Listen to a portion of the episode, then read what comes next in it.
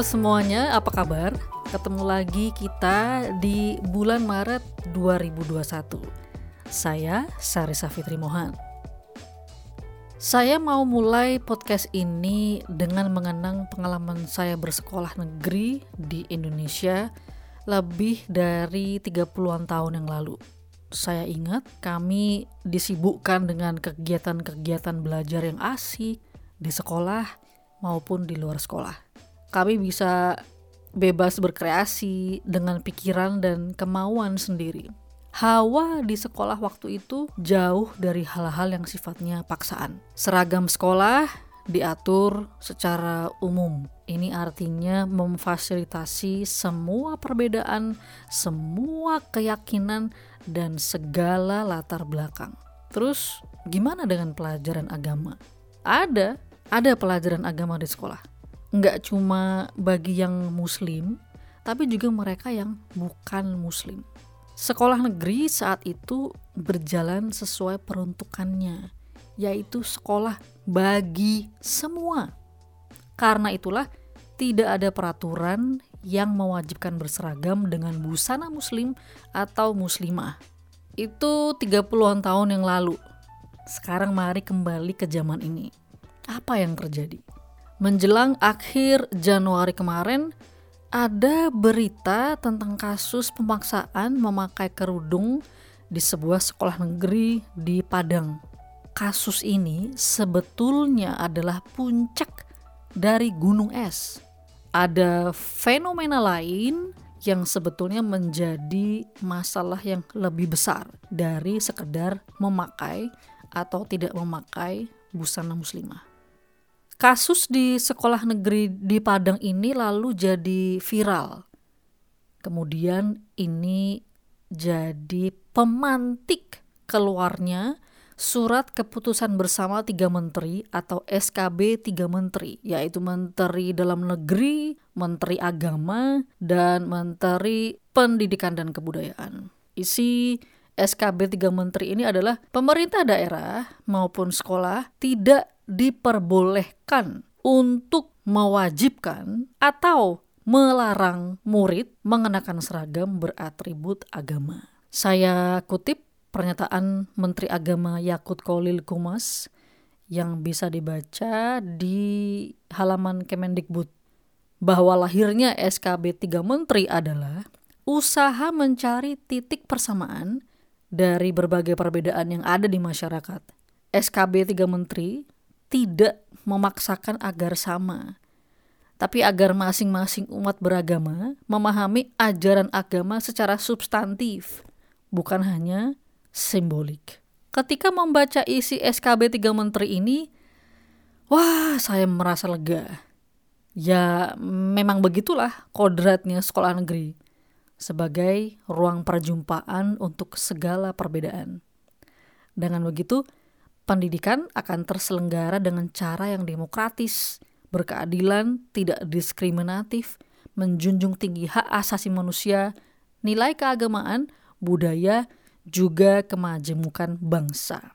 Tapi, saya lihat ada dua reaksi yang keluar seiring terbitnya SKB tiga menteri ini.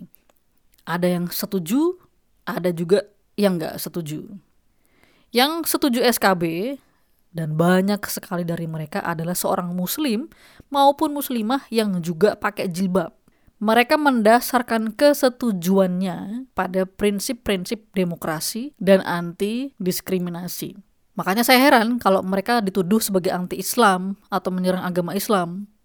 Karena nggak begitu sebetulnya.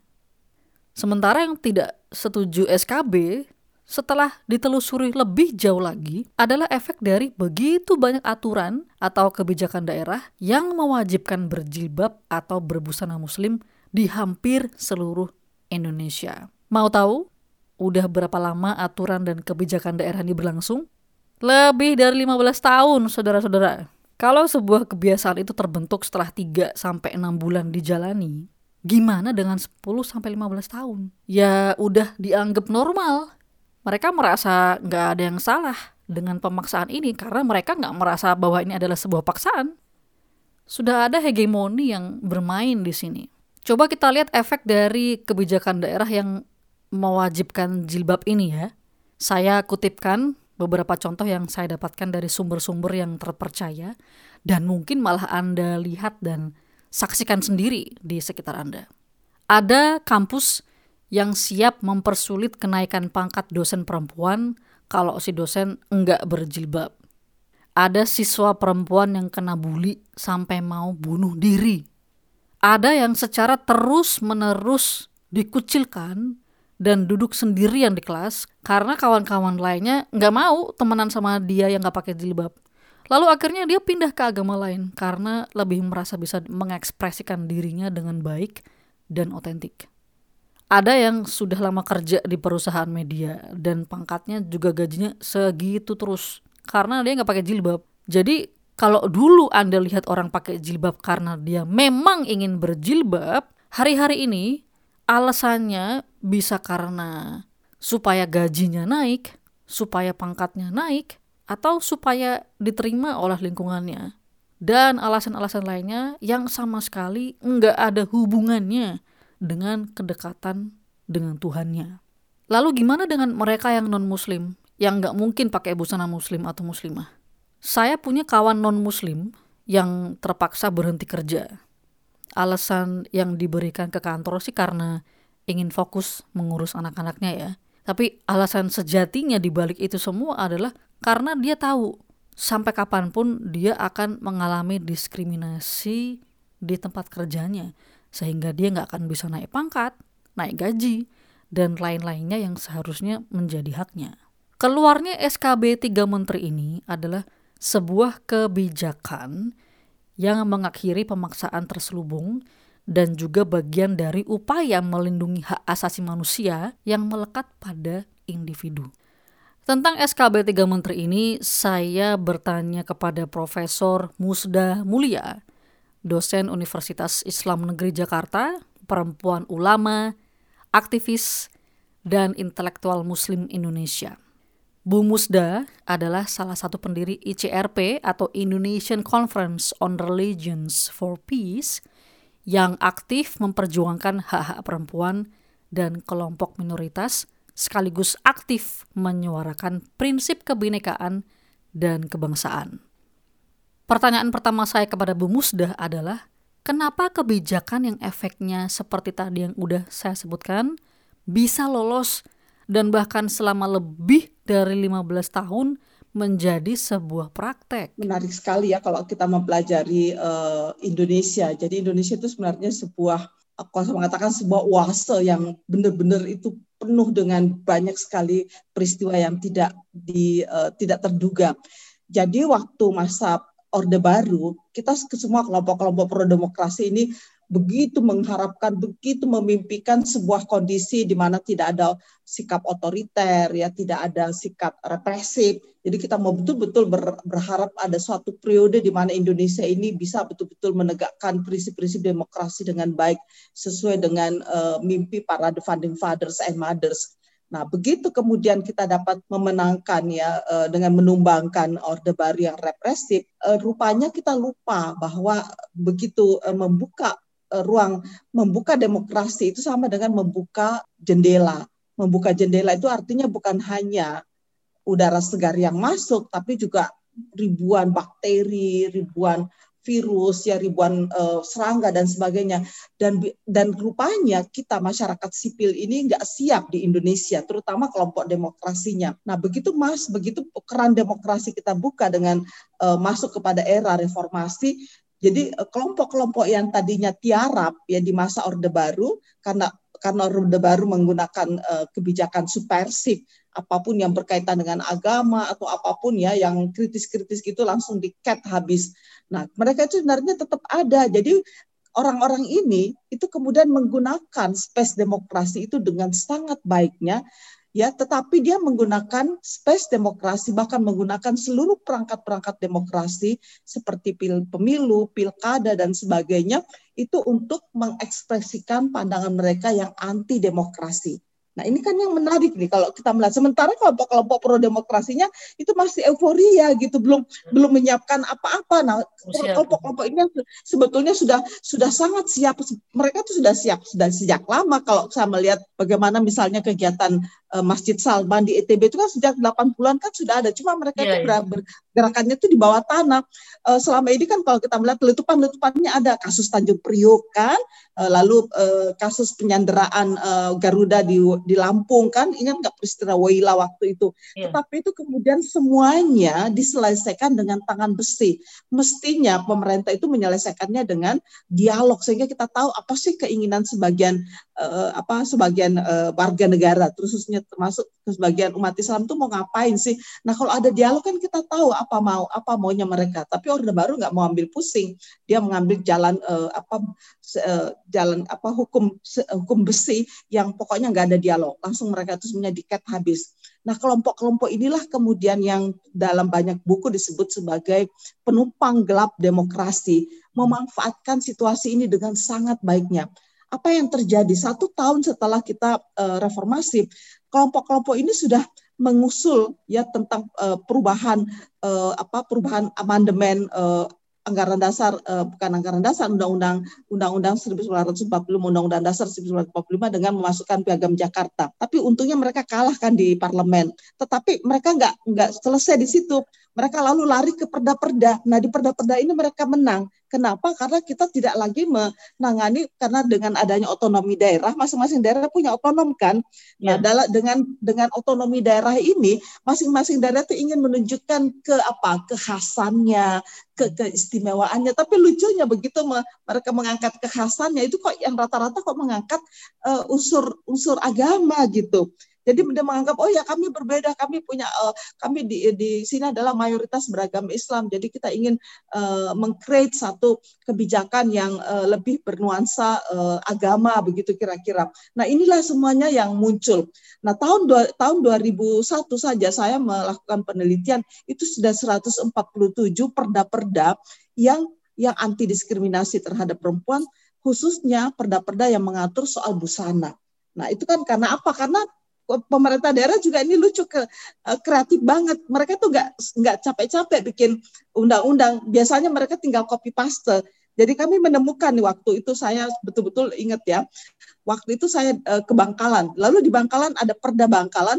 Di dalamnya itu di dalam perdanya itu ada kata-kata Cianjur. Lupa dia lupa dia lupa dia hapus gitu. Nah, apa yang saya ingin katakan itu sebenarnya juga ini menyangkut moralitas para pejabat publik kita terutama di DPRD karena itu kan di, dimasaknya di, di DPRD. Loh, mereka itu kan punya dana setiap kali bikin perda itu kan paling tidak 125 juta. Itu bervariasi ada yang sampai 200 juta. Pertanyaan saya, uang itu dikemanakan? Kan kamu kan cuma copy paste. Paste ya. Kadang-kadang lupa menghapus di sana sini. Apa kamu punya moralitas? Ya sudah sementara di sisi, sisi lain dia sedang membangun perda yang katanya itu syariah. Di mana syariahnya? Wong kamu melakukannya dengan cara-cara yang tidak katakanlah dengan cara-cara yang tidak halal menurut saya dan itu sangat tidak bermoral. Nah, dari sini menurut saya upaya-upaya untuk menggunakan agama sebenarnya mereka itu tidak sepenuh hati, tetapi hanya menggunakan agama untuk jualan agama. Saya kira gitu hanya untuk kompensasi dari ketidakmampuan manajerial mereka di dalam mengelola pemerintahan daerah. Ini loh yang saya selalu katakan seperti itu. Itu hanyalah sebuah kompensasi untuk membodohi masyarakat bahwa kalian itu uh, apa ingin uh, menegakkan syariat Islam tapi sebenarnya kalian tidak melakukan apa-apa. Buktinya untuk perda aja kalian copy paste. Karena itu saya melihat uh, sejumlah perda-perda diskriminatif Indonesia itu bertaburan bagaikan jamur ya di musim hujan. Mereka tidak tidak mengcreate uh, spesifik sesuai dengan kebutuhan masyarakat di daerah itu, tetapi umumnya mereka melakukan copy paste. Jadi sejumlah undang-undang kami periksa itu nggak ada perbedaan redaksional satu sama lain. Kadang-kadang uh, nama daerah di suatu tempat belum hilang dari perda-perda yang mereka copy paste itu. Nah inilah dari sinilah yang saya melihat gagasan tentang uh, apa tentang uh, demokrasi yang kehilangan menurut saya kehilangan nilai-nilai substansial. Karena demokrasi yang terbangun sampai sekarang karena kami baru saja menyelesaikan uh, apa indeks demokrasi Indonesia yang ke tahun 2020 eh, itu kami menemukan bahwa yang hilang dari pertumbuhan demokrasi di Indonesia itu adalah kebebasan apa hak kebebasan sipil. Di mana seluruh uh, warga sipil kita tuh masih bukan seluruh sih tapi sebagian besar warga sipil kita masih terbelenggu ya mereka belum bebas untuk menyampaikan uh, opini secara merdeka belum bisa berekspresi dengan baik juga termasuk mengekspresikan busana dengan dengan sesuai dengan keyakinan mereka atau sesuai dengan kebudayaan mereka dan juga kebebasan dari berbagai macam bentuk diskriminasi ini belum selesai. Karena itu dalam laporan kami dalam Indeks Demokrasi Indonesia ini menyatakan bahwa pertumbuhan demokrasi di Indonesia itu kehilangan nilai-nilai esensial yaitu nilai-nilai keadaban yang yang itu adalah merupakan esensi dari Tapi Bu, kenapa kok bisa lolos ya? Artinya uh, itu kan uh, mereka menggunakan demokrasi untuk menyebarkan nilai-nilai yang anti demokrasi. Tetapi kenapa sampai bisa lolos dan kemudian uh, ketika itu di dijalankan uh, apakah tidak ada semacam resisten? Nah, kenapa bisa lolos? Iya, kenapa itu, bisa lolos? Uh. Karena apa? Karena kelompok-kelompok ini yang saya katakan tadi begitu um, begitu era demokrasi, mereka menggunakan semua cara mereka masuk mereka masuk ke parlemen mereka menjadi anggota anggota uh, apa namanya anggota DPR di tingkat daerah. Dan begitu mereka menjadi anggota DPR mereka berbeda dengan kebanyakan uh, anggota DPR yang pro demokrasi mereka berdakwah sehabis-habisnya di sana. Mereka menggunakan semua cara untuk bukan hanya berdakwah itu kalau masih masih bahasa yang halus menghegemoni Nah, mereka itu kan kerjaannya kan sangat masif. Jadi anggota DPR dari partai partai-partai Islam misalnya yang partai-partai Islam yang yang Islamis karena ada juga partai Islam yang tidak Islamis seperti PKB kan. Nah, partai-partai seperti ini itu kalau Anda lihat bagaimana uh, kegiatan mereka itu sangat-sangat uh, apa militan. Bahkan saya menemukan beberapa kasus ya uh, ketika memilih kepala daerah karena saya betul-betul menghadapi uh, ini semuanya di lapangan Misalnya saya ketemu dengan kepala daerah, kenapa kepala daerah itu tidak mau memberikan izin untuk pendirian sebuah gereja? Padahal gereja uh, gereja itu sudah di, direncanakan tujuh tahun yang lalu dengan seluruh persyaratan administrasinya selesai. Dari pertemuan kami yang panjang untuk uh, advokasi dengan kepala daerah ini, ujungnya apa dia ngaku bahwa terus terang saya nggak bisa memberikan izin kepada uh, pendirian gereja ini karena saya ada deal dengan forum umat Islam di daerah ini. Wow. Untuk itu adalah tidak memberikan izin. Jadi mereka itu pinter loh ya kelompok-kelompok fundamentalis ini di Indonesia menggunakan semua sarana demokrasi untuk mengekspresikan pandangan mereka yang tidak demokratik. Ini tidak demokratis. Ini yang yang mungkin tidak ada di negara lain. Jadi mereka itu mendukung seorang calon nih bupati. Dia nggak perlu uang. Ya dia juga nggak perlu disogok tetapi dia hanya deal. Dealnya adalah jangan kamu berikan ini ini. Atau dealnya adalah kamu nanti me, apa menggolkan ya menerima perda yang kami usung. Nah, begitu kan yang banyak tidak diketahui di tingkat apa namanya di tingkat publik. Hmm. ini sangat-sangat memprihatinkan sekali. Jadi ketika SKB tiga menteri ini keluar saya kaget ketika saya diberikan WhatsApp grup yang isinya begini kira-kira. Kita nggak usah ikutin SKB tiga menteri karena yang akan menanggung dosa itu bukan mereka, yang akan menanggung dosa itu kita. Dalam konteks pendidikan di Indonesia secara keseluruhan, bagaimana kita menghadapi respon yang seperti ini, Bu, sebaiknya? Inilah cara apa cara kelompok-kelompok itu merespon seperti ini seolah-olah ini adalah urusan pribadi. Jangan lupa kalau di Indonesia ini kita adalah negara dengan uh, simbol bineka tunggal ika. Artinya apa? Bahwa tahu nggak simbol itu disampaikan oleh uh, apa ya uh, seorang budayawan abad ke-5 Masehi kalau saya nggak salah ya lihat tahunnya deh. Artinya apa? Bahwa sebetulnya Nusantara kita itu punya sejarah panjang tentang keberagaman. Bahwa dalam hidup bersama di masyarakat itu ya beragam agama, kepercayaan, etnis, suku dan sebagainya etnis ya adat istiadat semuanya itu nggak masalah gitu. Hmm. ya kenapa sekarang jadi masalah besar? Ini kan problem mestinya bagi kita semua.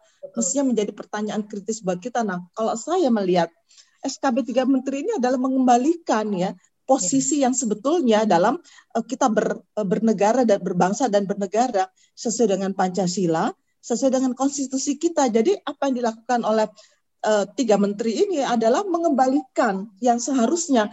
Karena apa yang terjadi misalnya perda yang ada di Sumatera Barat yang sudah hampir 20 tahun itu atau di beberapa di tempat-tempat yang lain dan itu banyak sekali. Hampir saya mencatat itu sekitar seratusan deh perda-perda kayak gitu di berbagai tempat ya ya, apa yang saya katakan bahwa ini bertentangan dari dulu saya katakan isi dari perda-perda itu bertentangan dengan prinsip demokrasi.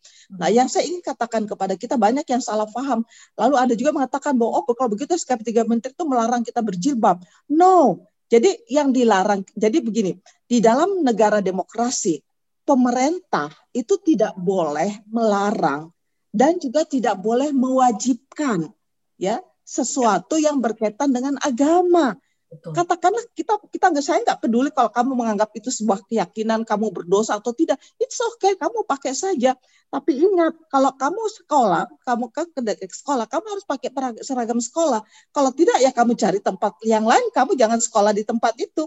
Kamu carilah sekolah kamu sendiri yang di mana kamu bisa pakai jilbab sampai bungkus tubuh kamu mau pakai pakaian yang seperti di di mana di uh, Taliban sana itu oke okay. itu adalah urusan kamu kok saya iya. nggak peduli kamu mau pakai seperti itu sepanjang kamu nyaman dan kamu yakin bahwa itulah itu pakaian yang benar seperti di Taliban. Waktu saya di Afghanistan, saya melihat ya buat saya sih orang-orang seperti itu ya aneh aja gitu kok mau ya membungkus dirinya seperti itu dan mereka tidak tidak ber, tidak bebas bergerak bahkan anak-anaknya tuh kehilang kehabisan oksigen karena dibungkus di dalam di dalam jilbab mereka yang panjang gitu kan buat saya it's okay tapi begitu kamu mau masuk ke sekolah publik yang disediakan untuk semua orang Nah, karena itu tidak boleh ada yang nyeleneh di dalam sekolah publik itu karena ini sekolah milik negara yang dibayar dengan pajak negara. Jadi karena pajak negara itu dibayarkan oleh orang-orang yang berbeda-beda karena itu juga harus memberikan ya kenyamanan kepada orang yang berbeda-beda. Nah, di situ kamu harus ikut aturan gitu, aturan publik yang tidak ada di dalamnya itu diskriminatif. Hanya tidak dipaksakan kalau kamu mau masuk ya kamu silakan. Ini loh pakaian seragam yang ada di sekolah ini. Nah, kalau kamu tidak suka dengan itu, kamu boleh cari sekolah lain, sekolah swasta apa pun itu, terserah. Gitu loh. Nah, di sekolah itu juga nggak boleh orang dipaksa, nggak boleh orang diwajibkan, nggak boleh orang dilarang, nggak boleh ya. Jadi saya pikir eh, apa? Setelah saya suka bilang begini kepada mahasiswa saya yang pakai cadar-cadar itu, saya nggak melarang kamu bercadar, tetapi selama kamu ada di kelas, ya di kelas, karena saya akan mau melihat untuk security-nya, saya supaya saya tidak, saya yakin bahwa kamu adalah mahasiswa saya, setelah kamu dari dari uh, apa dari uh, sekolah ini dari uh, universitas ini saya katakan itu kamu keluar silahkan kamu pakai cadar. Buat saya nggak ada masalah nggak ada urusan dengan saya. Hanya kamu berurusan dengan saya ketika saya berinteraksi dengan kamu di kelas saya katakan begitu. Hmm. adalah silahkan kamu jangan kamu mengatakan bahwa saya anti jilbab atau anti cadar no kamu salah ya tetapi saya ingin segala sesuatunya itu ya diatur sesuai dengan apa aturan-aturan yang berlaku di negeri ini karena kita adalah negara Indonesia yang mengembangkan prinsip Bhinneka Tunggal Ika, mengembangkan toleransi dan menghargai perbedaan dengan siapa pun. Itu. Terus eh, bagaimana menurut Ibu sendiri tentang keluarnya SKB tiga menteri ini? Apakah terlambat uh, atau apakah cukup untuk menanggulangi? Sih bukan hanya terlambat, sangat terlambat. Bahkan seharusnya tidak ada yang perda-perda yang hmm. mewajibkan orang berbusana seperti itu. Mestinya hmm. nggak ada seperti itu ya. Nggak boleh sekolah-sekolah umum itu mewajibkan. Kalau mau ya pilih aja sekolah-sekolah agama. Kalau sekolah agama dan itu uh, apa memang sekolah agama ya memang ya itu kewajiban mereka kan. Jadi berbeda misalnya kalau ada sanawiyah dengan ada SMP. SMP ini nggak boleh kan ini sekolah publik, tetapi yang sanawiyah ini kan sekolah Islam. Ya sekolah Islam ya, ya bolehlah dia mewajibkan itu pakai jilbab karena sama dengan pesantren kan untuk sama dengan sekolah seminari eh, punya Katolik kan boleh dia punya peraturan-peraturan tersendiri boleh gitu. Jadi tidak tidak boleh di sekolah publik orang diwajibkan ini, diwajibkan itu, apalagi yang berkaitan dengan agama, apalagi mengatur soal dosa dan sebagainya. Kadang-kadang saya berpikir ya kepada kelompok kelompok itu, apakah kita beragama ini untuk manusia ya, untuk kalian gitu? Karena menurut saya saya beragama itu semata-mata untuk untuk Tuhan ya, yang yang nanti manfaatnya itu dirasakan oleh manusia, bukan bukan beragama karena takut. Sekarang ini udah macam-macam loh, bahkan ada perda-perda yang uh, mengatur sholatnya si ASN, si pegawai negeri iya. itu. Saya dengar juga itu. Diatur. Jadi sholat zuhurnya itu kalau di apa Tanjung Pinang ya kemarin saya temukan itu ada perda yang mengatur ASN itu uh, harus sholat zuhurnya itu malah diatur sholat zuhurnya itu di Masjid Agung. Lalu sholat asarnya itu di Masjid Jami. Dan itu nanti di absen. Lama-lama ASN itu sholat bukan karena ketakutan atau bukan karena ketakwaannya kepada Allah, tetapi karena takut nggak di absennya itu. Jadi hmm. lama-lama orang beragama itu jadi sekuler loh. Agamanya jadi ya agama sekuler, hmm. takut kepada manusia. Kalau menurut Ibu sendiri, apakah SKB tiga menteri ini cukup untuk menanggulangi praktek pemaksaan memakai jilbab? Ya, um, saya pikir nggak hanya itu tidak cukup hanya dilahirkan diselesaikan melalui uh, apa ya melalui sebuah kebijakan sebuah uh, apa peraturan begitu. Tapi saya kira ini masih apa yang dilakukan oleh SKB tiga menteri ini belum banyak bahkan belum banyak diketahui di kementerian mereka sendiri. Saya tanya beberapa orang di Kementerian Agama misalnya malah belum paham tuh tentang SKB tiga menteri, menteri. Karena, itu, karena itulah saya kemarin itu me, apa ya meng, mengapa menginisiasi sebuah pertemuan di mana kita akan mendorong ya betul-betul bukan hanya sekedar mendorong tapi mendesak ya tiga menteri ini tiga menteri ini untuk betul-betul bekerja dengan eh, benar ya sehingga keputusan SKB tiga menteri itu sampai terdengar sampai di level grassroots ya sampai masyarakat yang paling bawah mengerti apa maknanya dari uh, eh, SKB tiga menteri itu mengapa itu dikeluarkan dan apa konsekuensi dari peraturan itu. Karena saya pikir ini nggak boleh orang main-main. Karena apa? Karena saya selalu saya sebagai orang Indonesia yang sangat mencintai Indonesia saya tidak ingin ya melihat Indonesia itu seperti uh, Suriah hari-hari ini atau seperti Afghanistan yang bagaimana para, para perempuan itu tidak memiliki kebebasan untuk berekspresi, tidak memiliki kebebasan untuk me, menyatakan dirinya sebagai manusia merdeka ya karena bagi saya hak kebebasan sipil itu adalah hak yang paling paling esensial ya di dalam uh, apa hidup kita sebagai seorang warga negara. Kan kemarin saya ikut juga tuh beberapa saya dengar dari dari konferensi persnya Indonesia beragam, kemudian juga yang kemarin yang di inisiasi sama Ibu Musda, tampaknya yang isu yang menggelinding adalah mereka-mereka yang menyetujui adanya SKB tiga menteri itu adalah mereka-mereka yang ingin menyerang Islam atau ingin melawan Islam gitu kan. Jadi dipelintir lagi gitu. Kita ini sebetulnya problem mendasarnya tuh apa sih sehingga konservatisme ini yang mengizinkan mekanisme kontrol atas tubuh perempuan itu akhirnya ternormalisasi sehingga kita kita yang mau bilang, hey, normalnya itu seperti ini sebetulnya. Kita tuh kalau sekolah negeri ya untuk semua. Ini adalah ruang-ruang untuk berjumpa dengan berbagai macam perbedaan. Bukannya kemudian semua semua disamakan gitu loh. Tapi itu tidak bisa diterima sekarang sekarang ini. Atau mungkin malah kita ini tergolong aneh. Kita ini anti Islam dan segala macam. Nah kita ini sebagai perempuan ini bagusnya bagaimana bu? Atau sebagai masyarakat yang prihatin dengan ini sebaiknya berstrategi seperti apa agar bisa memukul balik gelombang ini Ya, memang kita tidak bisa menyelesaikan ini dalam satu hari dua hari, apalagi dalam apa ya? Karena ini sudah lama sekali ya. Jadi upaya-upaya untuk uh, membangun fundamentalisme Islam di Indonesia itu sudah berlangsung sejak tahun 80-an bahkan kalau saya membaca sejarah itu ya sudah ada sejak eh, Indo apa Indonesia ini merdeka kan? Bagaimana gerakan DITI sendiri sudah muncul ketika perjanjian Renville kan 1949 baru empat tahun loh kita merdeka waktu itu. Jadi eh, cikal bakal fundamentalisme Islam di Indonesia itu sudah ada bahkan sejak kemerdekaan bahkan sebelum kemerdekaan itu sendiri. Ingat nggak ketika menjelang kemerdekaan orang berdebat tentang uh, apa namanya tentang tujuh kata uh, dalam piagam Jakarta itu kan? Yeah. bagaimana juga dalam perdebatan di konstituante karena itu saya selalu mengatakan bahwa cikal bakalnya ini sudah ada di masyarakat kita. Tetapi itu juga bukan hanya uh, versi Indonesia ini versi seluruh Islam di seluruh dunia.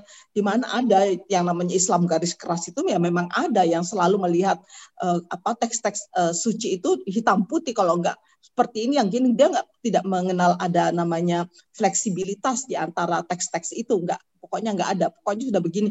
Dan cara mereka membaca kitab suci itu sangat-sangat uh, apa sangat-sangat rigid sangat-sangat buat saya itu ya sangat-sangat uh, tekstual dan ini bukan hanya di Islam juga hampir di semua agama juga terjadi hal seperti itu. Nah, yang harus dilakukan pemerintah adalah saya selalu kepada pemerintah dulu selama ini kan 20 tahun sejak kita reformasi kan pemerintah tidak banyak melakukan hal-hal yang yang ber, yang penting. Dulu Gus Dur sudah berupaya untuk mengamandemen uh, apa uh, uh, di masa dia kan mulai ada amandemen dan sebagainya tapi kan tapi dia sendiri kan tidak tidak berhasil. Kenapa? Karena dia sendiri mengalami impeachment. Bagaimana coba gelombang. Jadi apa yang terjadi pada Gus Dur sebetulnya itu memberikan seharusnya memberikan isyarat kepada kita begitu kuatnya arus fundamentalisme Islam di Indonesia. Nah, dan mereka tuh sangat militan. Jadi orang-orang seperti saya ini dihabisin gitu, dihabisin dalam arti, oh Ibu Musla itu kan memang sekuler gitu. Padahal semua orang tahu saya lahir dalam keluarga agama, dibesarkan di pesantren, dibesarkan dalam apa jaringan pendidikan agama, saya profesinya sebagai dosen agama ya di departemen agama. Tapi kok bisa ya mereka memelintir seperti itu iya. gitu. Orang-orang saya pikir orang gila aja yang mau percaya pada mereka. Tapi masyarakat kita juga udah sakit, udah hilang ke kewarasannya gitu. Disampaikan begitu tuh mereka pada percaya. Kolega saya aja tuh para profesor itu percaya dengan katanya saya mengatakan begini, loh kamu kok bisa percaya ya? Nah di di era post terus seperti sekarang ini, inilah kondisi yang amat sangat berbahaya di mana data-data itu bisa diputar balikan, dipelintir sedemikian rupa karena itu bagi saya nggak ada cara lain kecuali bagaimana kita semua ya orang-orang yang pro demokrasi, orang-orang yang pro uh, apa namanya uh, akal sehat, orang yang pro nalar kritis, orang yang pro kemanusiaan, mari kita bergandeng tangan menghadapi musuh yang tak terlihat bahkan lebih bahaya dari corona misalnya. Kalau covid corona ini masih bisa dihadapi dengan vaksin jelas kan? Tapi kelompok ini bisa ada di dalam diri kita sendiri loh anak kita istri kita suami kita cucu kita. Dan dan mereka juga sudah digempur dengan informasi yang nggak ada habisnya setiap saat. Karena militansi karena jualan surga dan neraka ini begitu menghipnotis kelompok-kelompok ini. Jadi semuanya itu adalah ukurannya ya surga neraka surga neraka. Padahal kita nih hidup dalam apa? Dalam uh, kondisi apa? Dalam konteks beragama dalam konteks bernegara dan dalam konteks berbangsa.